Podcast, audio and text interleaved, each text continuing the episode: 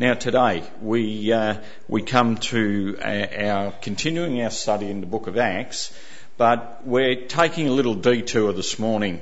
Um, I'm not quite sure what it was advertised as today, but uh, what we were thinking of doing was to look at some of the characters who are maybe behind the scenes a little bit in terms of what God has been doing in the development of the early church that we've been learning about as we've studied the book of Acts. And um, I think the term unsung hero was used. We had a working bee here at the church a couple of weeks ago, and by lunchtime, most people had packed up and were heading home. Mari and I came back to the church about five o'clock to drop off uh, some food for the youth group's evening program. And I thought that somebody had left a poor small pair of steps out the front of the building there, and I thought, oh, they've been left there after the working bee. But when we came inside, no, they hadn't been left there because one of our unsung heroes, Damo, he was painting and five o'clock. What were the rest of us doing last Saturday at five o'clock? I don't know, but Damo was here and he was painting in the foyer, making the place better, cleaning uh, the dirty marks off the wall, making it good for people to come into. Damo, well done, mate. Um, that's what unsung heroes do. They work behind the scenes. They don't have to be told what to do. They see there's a need, they get in and they do it. And I'm sure the early church had plenty of people like that as well. Now, Acts has lots of interesting characters. We could talk about lots of different people today. In chapter 9, uh, last week we were reminded that it was Ananias who was that first, he had that first responsibility of being the, the one to demonstrate Christ's love to, to Saul uh, on the, after the Damascus Road experience. In chapter 10, we have the story of Cornelius. And by example, he showed uh, Peter that the gospel was for all people. In chapter 12, uh, there's a story of Rhoda they're having a prayer meeting and they're praying for Peter and he comes to the door and Rhoda, the servant girl, is the only one who's quick to respond and recognises that it's Peter's voice and goes, tells the rest. They tell her not to be silly. Uh, they're just praying for his release, but of course they didn't believe that God would answer the prayer. Uh, but Rhoda knew all, uh, knew what uh, was happening, so she was the one that um, that made the way for Peter to find safety in Mary's house. In chapter 16, we have the story of Lydia, uh, and she opens up her house to Paul, and Paul in turn ministers there, and a church is established at Philippi. So there are lots of different people that we could think about today. Does anyone know who Edward Kimball was? And he was not the fugitive, by the way, in case you're thinking. Edward Edward Kimball was a Sunday school teacher. Uh, and he was a man who had influence into the life of D.L. Moody. And as a Sunday school teacher, he was instrumental in D.L. Moody becoming a Christian. And of course, those of us that are older will know that Moody went on to be one of the great American evangelists. Moody um, through his evangelistic crusades, touched another man's life. That man was called Wilbur uh, Chapman.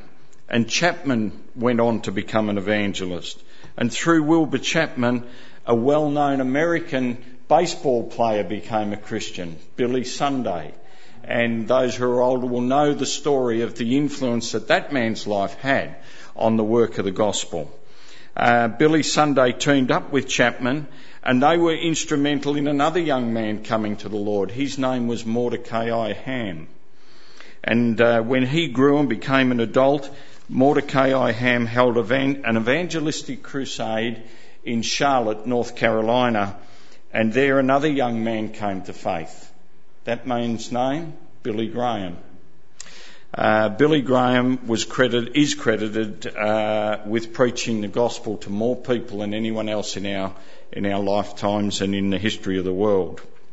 And while there's some doubt uh, about the exact nature of the conversions of those men, I've just read their names out and in the sequence of how it happened. Um, there is one thing that is not in dispute. The chain of events that led from D.L. Moody becoming a Christian to Billy Graham hearing the gospel was because of the faithfulness of one man, um, the faithfulness of uh, Kimball as he taught uh, his Sunday school class and took an interest in them. And today, uh, we could talk about lots of different people in the book of Acts, but I want to talk about Barnabas, and I hope that we can learn some things from his life that will be helpful to us this week. Uh, he ministered in the early church and had enormous influence on the people that he touched. In Acts chapter 11 verse 24 it tells us this.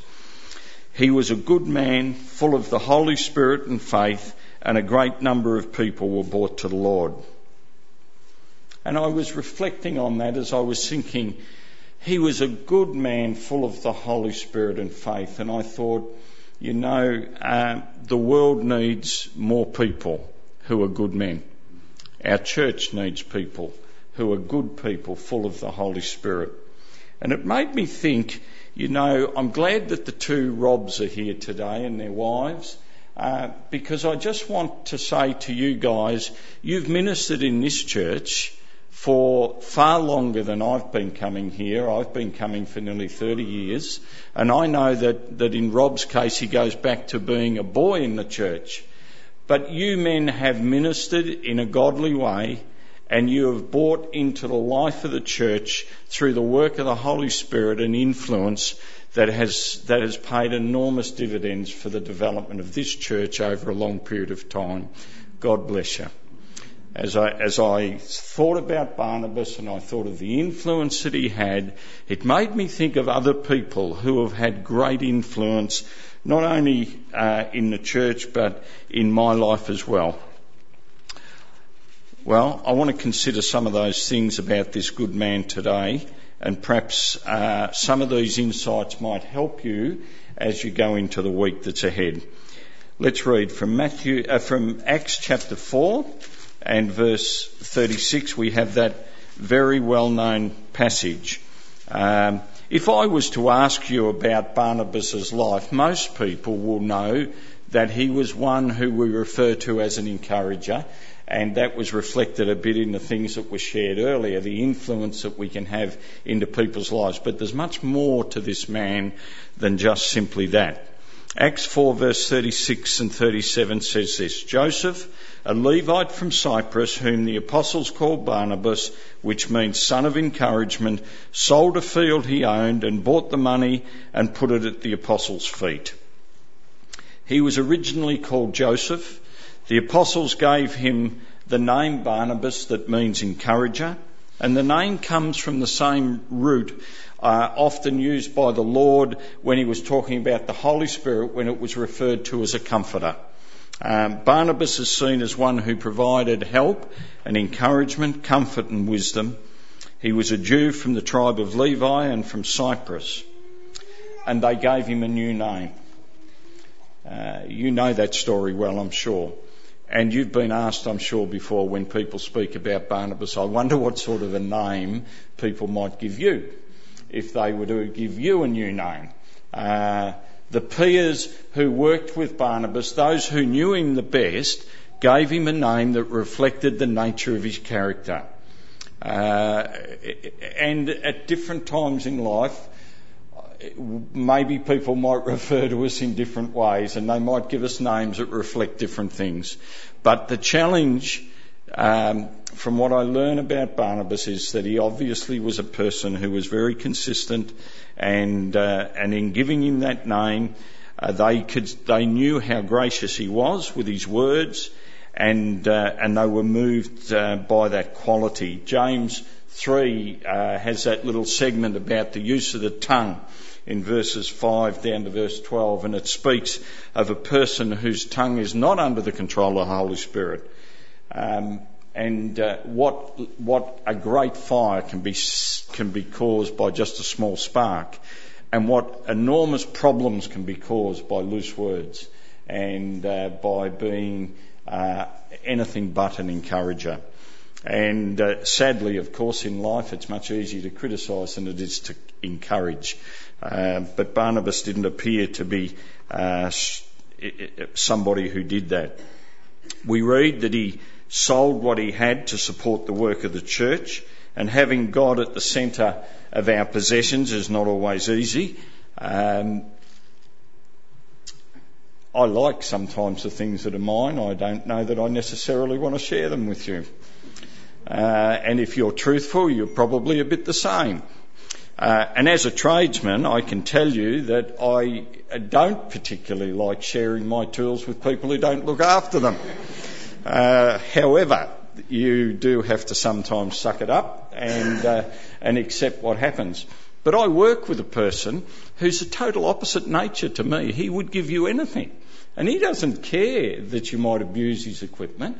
Um, he just seems to have a generous nature about him.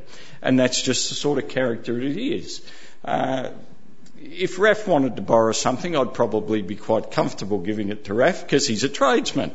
But then again, uh, there are sometimes a situation where you feel a little nervous. Now, for example, I notice your husband's not here today, Carolyn, but he did borrow from me once a chainsaw.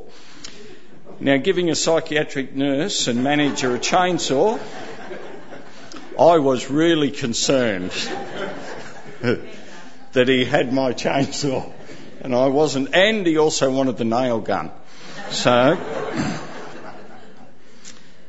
but Barnabas was, was obviously somebody who was willing to let God be at the centre of his possessions. And I don't say that that's always easy, but it's a good principle to live by.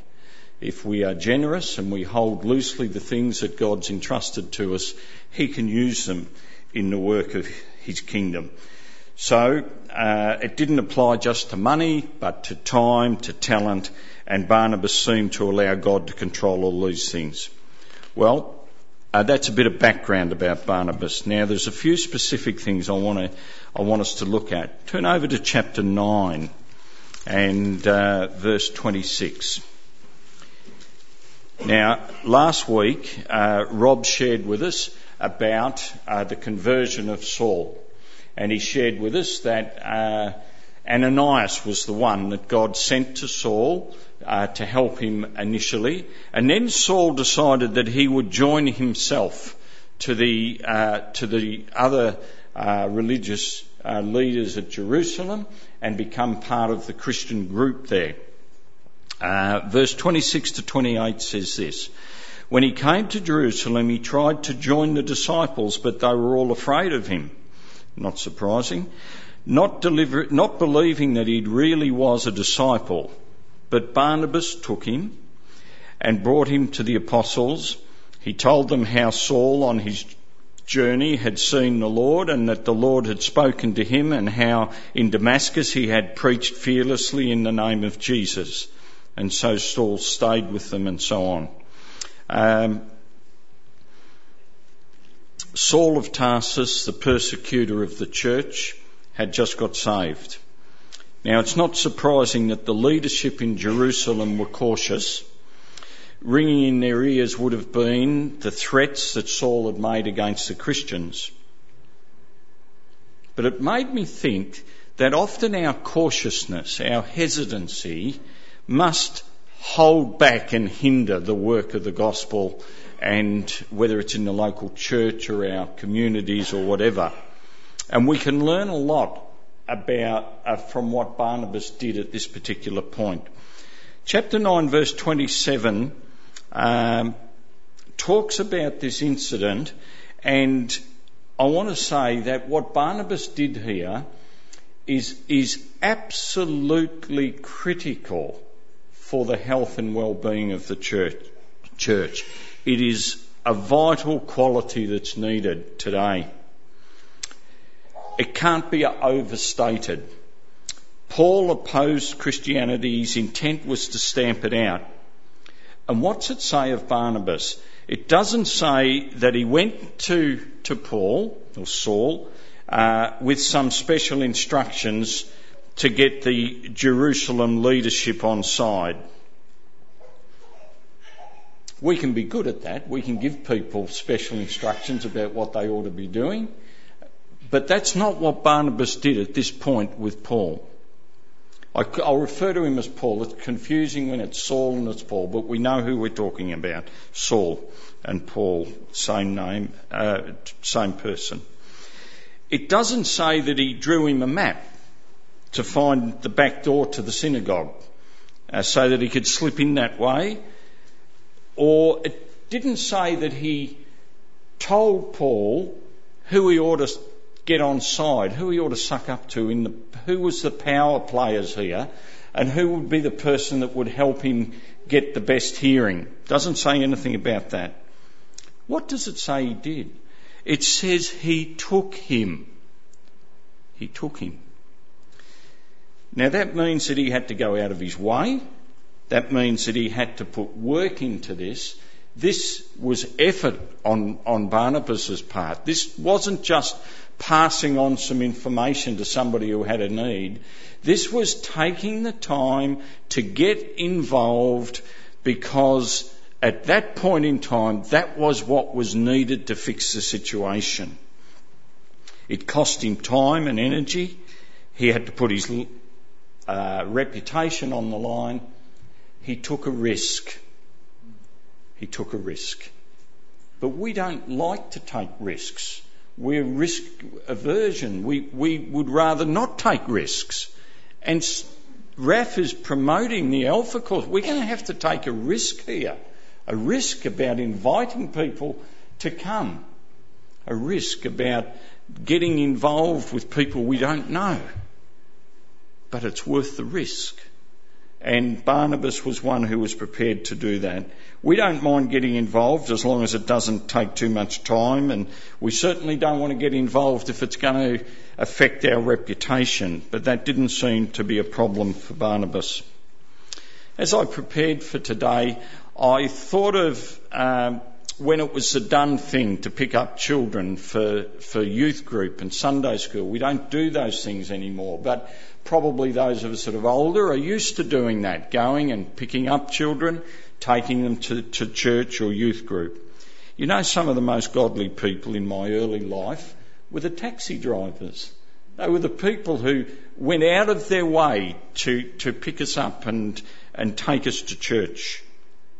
I remember when I first joined the church here, um, Bill Hutchinson Jr., who's not worshipping with us here today, but Bill, um, he purchased a small bus so that he could pick up the children in this neighbourhood and bring them to, to, the, to the Sunday school and to the youth group activities. That takes time. That's costly. But that's what good men do. Barnabas was a good man. Bill is a good man. And he took the time to, to, to get involved and make a difference. Well, I wonder when Paul might have ended up if Barnabas hadn't got involved or if his involvement had have been just from a distance. Barnabas thought uh, Paul was worth taking a risk on, but for fear of people, we often fail to connect and we fail to take that risk.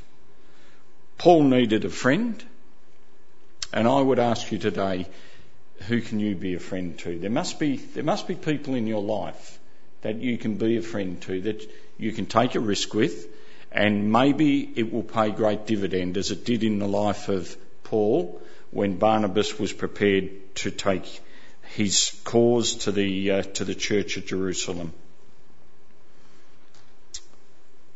Fear is often what stops us from doing that. What does uh, one uh, uh, Joshua chapter one verse nine say? Fear not, for I am with you. Fear not, for I am with you. And that's God's word to us. We can all be a Barnabas in this sort of instance. We can all get involved with people. Fear not, for I am with you, God says. Well, look at chapter 11, another aspect of uh, what was taking place here. In chapter 11, and verse 19 down to 24, we read this. Now, those who had been scattered by the persecution in connection with Stephen travelled as far as Phoenicia, Cyprus, and Antioch, telling the message only to the Jews. Some of them, however, men from Cyprus and Cyrene, went to Antioch and began to speak to the Greeks also. It's a good thing, Con. They took the message to the Greeks. Very good.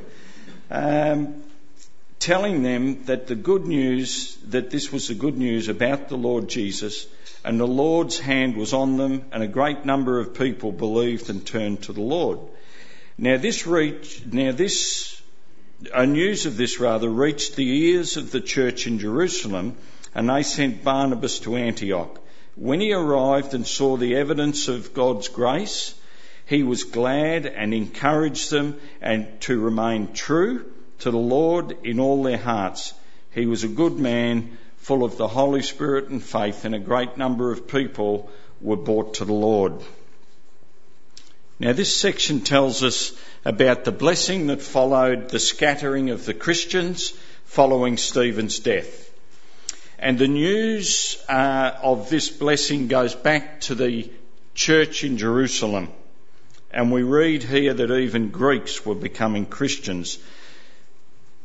Now, just think about that. No wonder the uh, the established, self-righteous, um, proud Jews were rattled because things were happening different to what they expected that it would happen. And so they sent Barnabas to Antioch to check it out.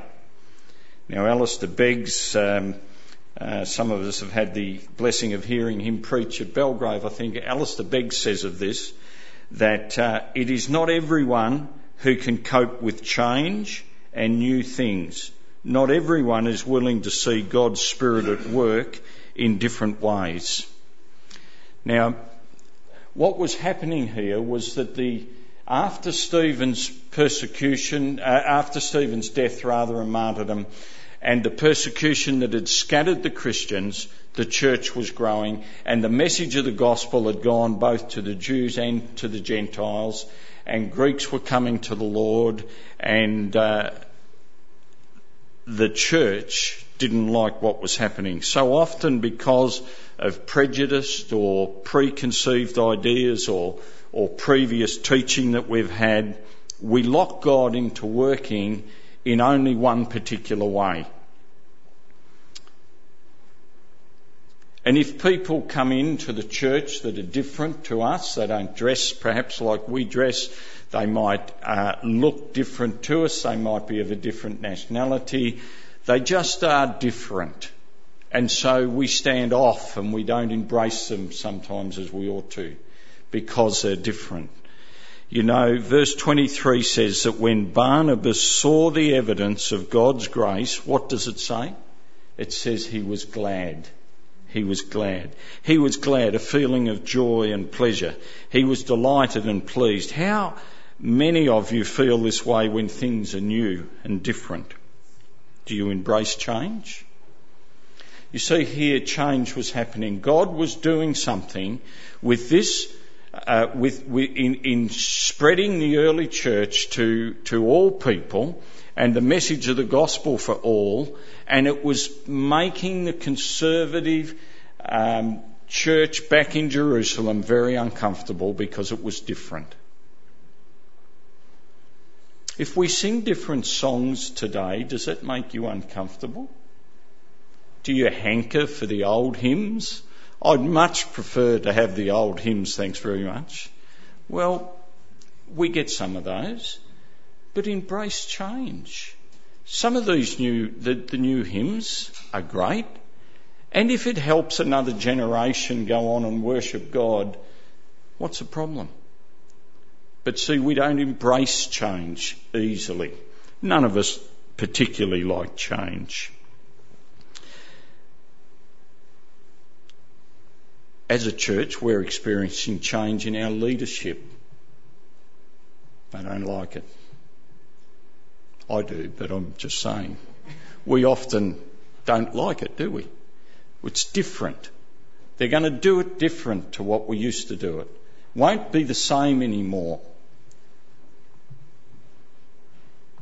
Well, Barnabas recognised that something different was happening and he embraced it and he sent a good report back. And, and because he was willing to embrace it, more blessing was a result. Are you willing to take a risk on the changes that are happening here in our congregation? It's risky. We understand that. It's different. We understand that too. I wasn't here last week for the church meeting, uh, and obviously um, it's taking a while for us to, to understand and process the changes that are being made. But we have good, godly men and women full of the Holy Spirit that are working on these things for us. And for those of us that are not directly involved, it does us well to embrace it and encourage those people and support them so that we see out of it our church grow and develop and expand. That's what we want. That's what we should be heading for.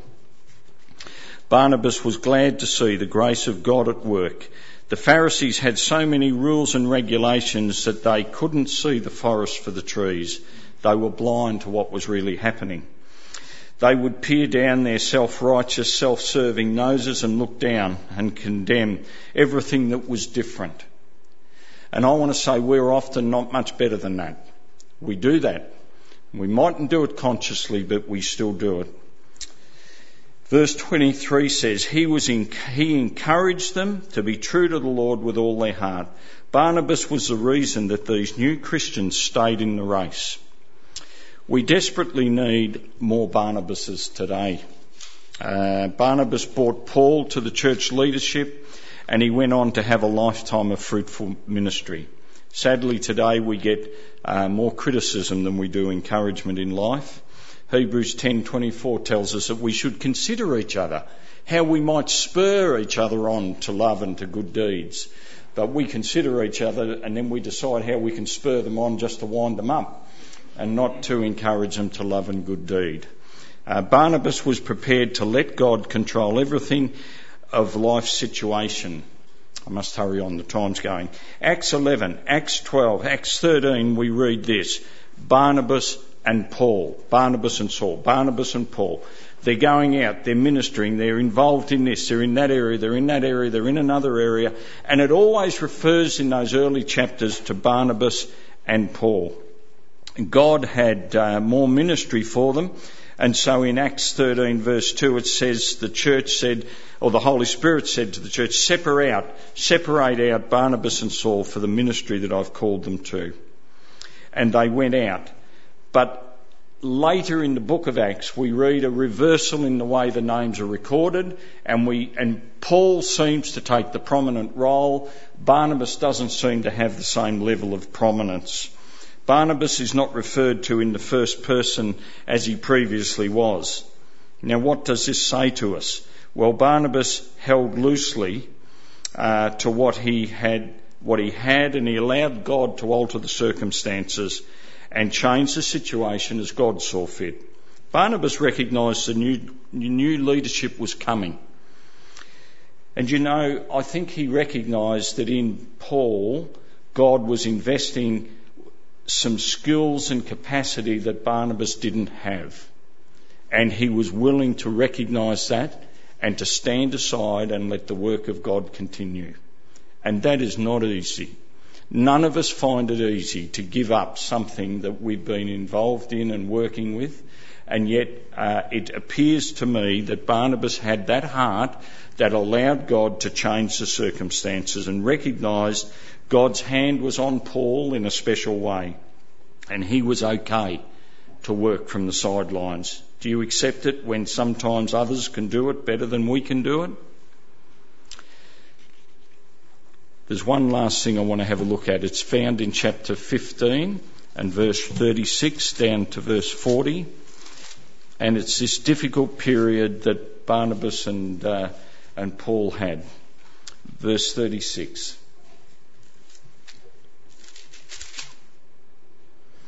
Sometime later, Paul said to Barnabas, Let's go back and we'll visit the brothers in the towns where we preach the word of God uh, the word of the Lord and see how they're doing. And Barnabas wanted to take John, who he also called Mark, with them, but Paul did not think it wise to take him because he deserted them in Pamphylia and had not continued with them in the work.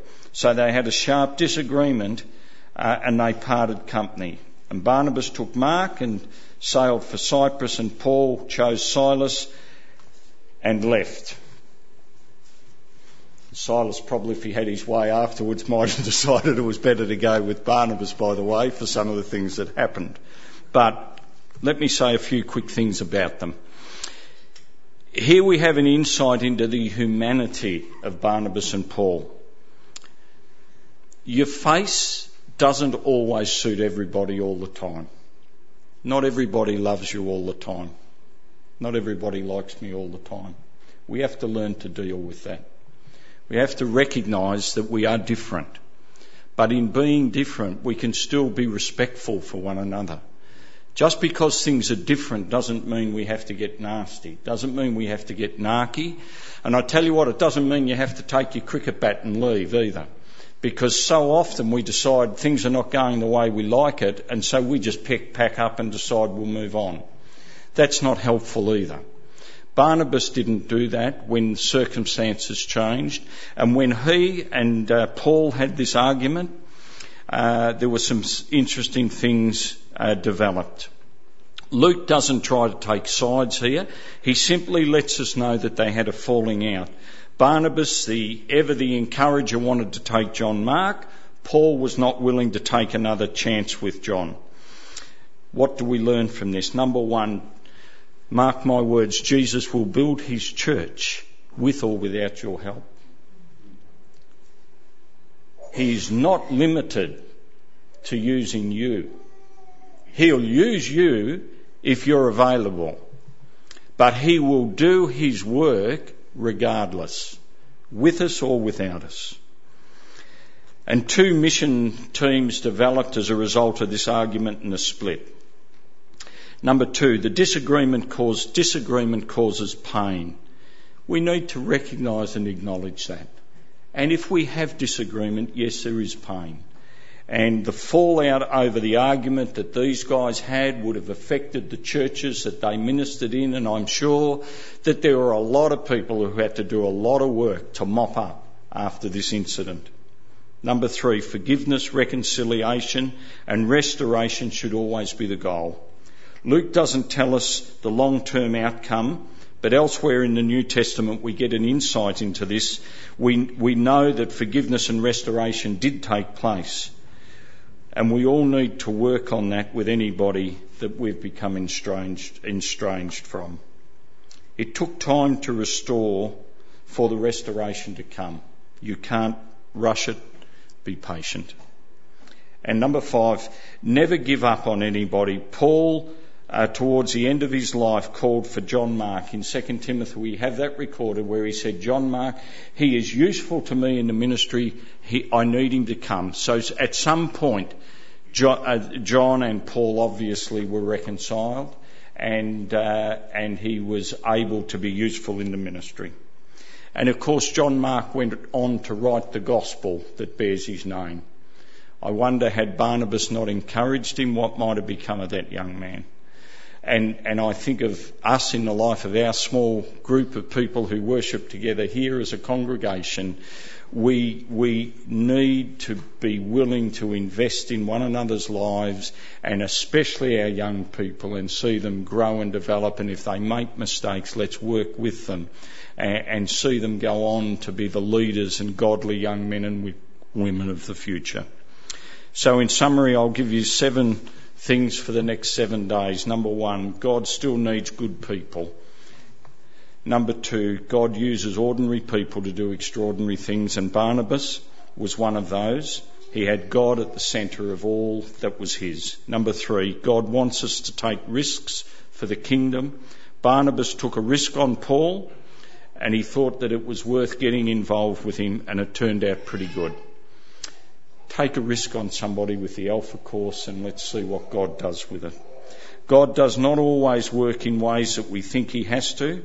Stephen was killed, the church was scattered, and God blesses recognise that change is not necessarily bad. God uh, wants you to be willing to support the new leadership. Barnabas and Paul, and the leadership turned around and it became Paul and Barnabas, and Paul became the prominent figure, went on to give us all of the, so many of the books of the New Testament, recognise that change comes, and in that God can bless.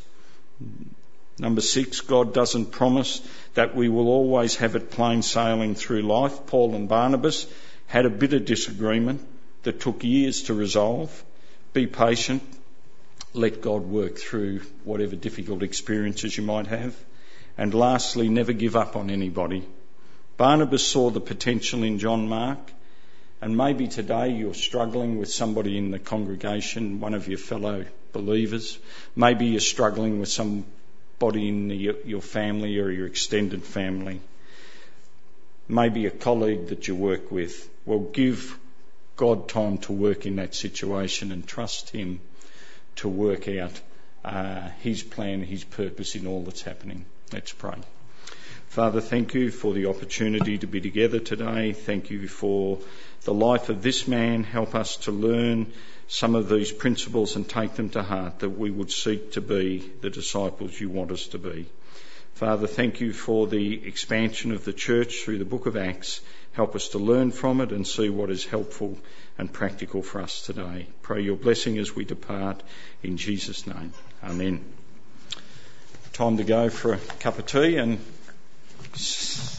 anything else, Sam? That's it.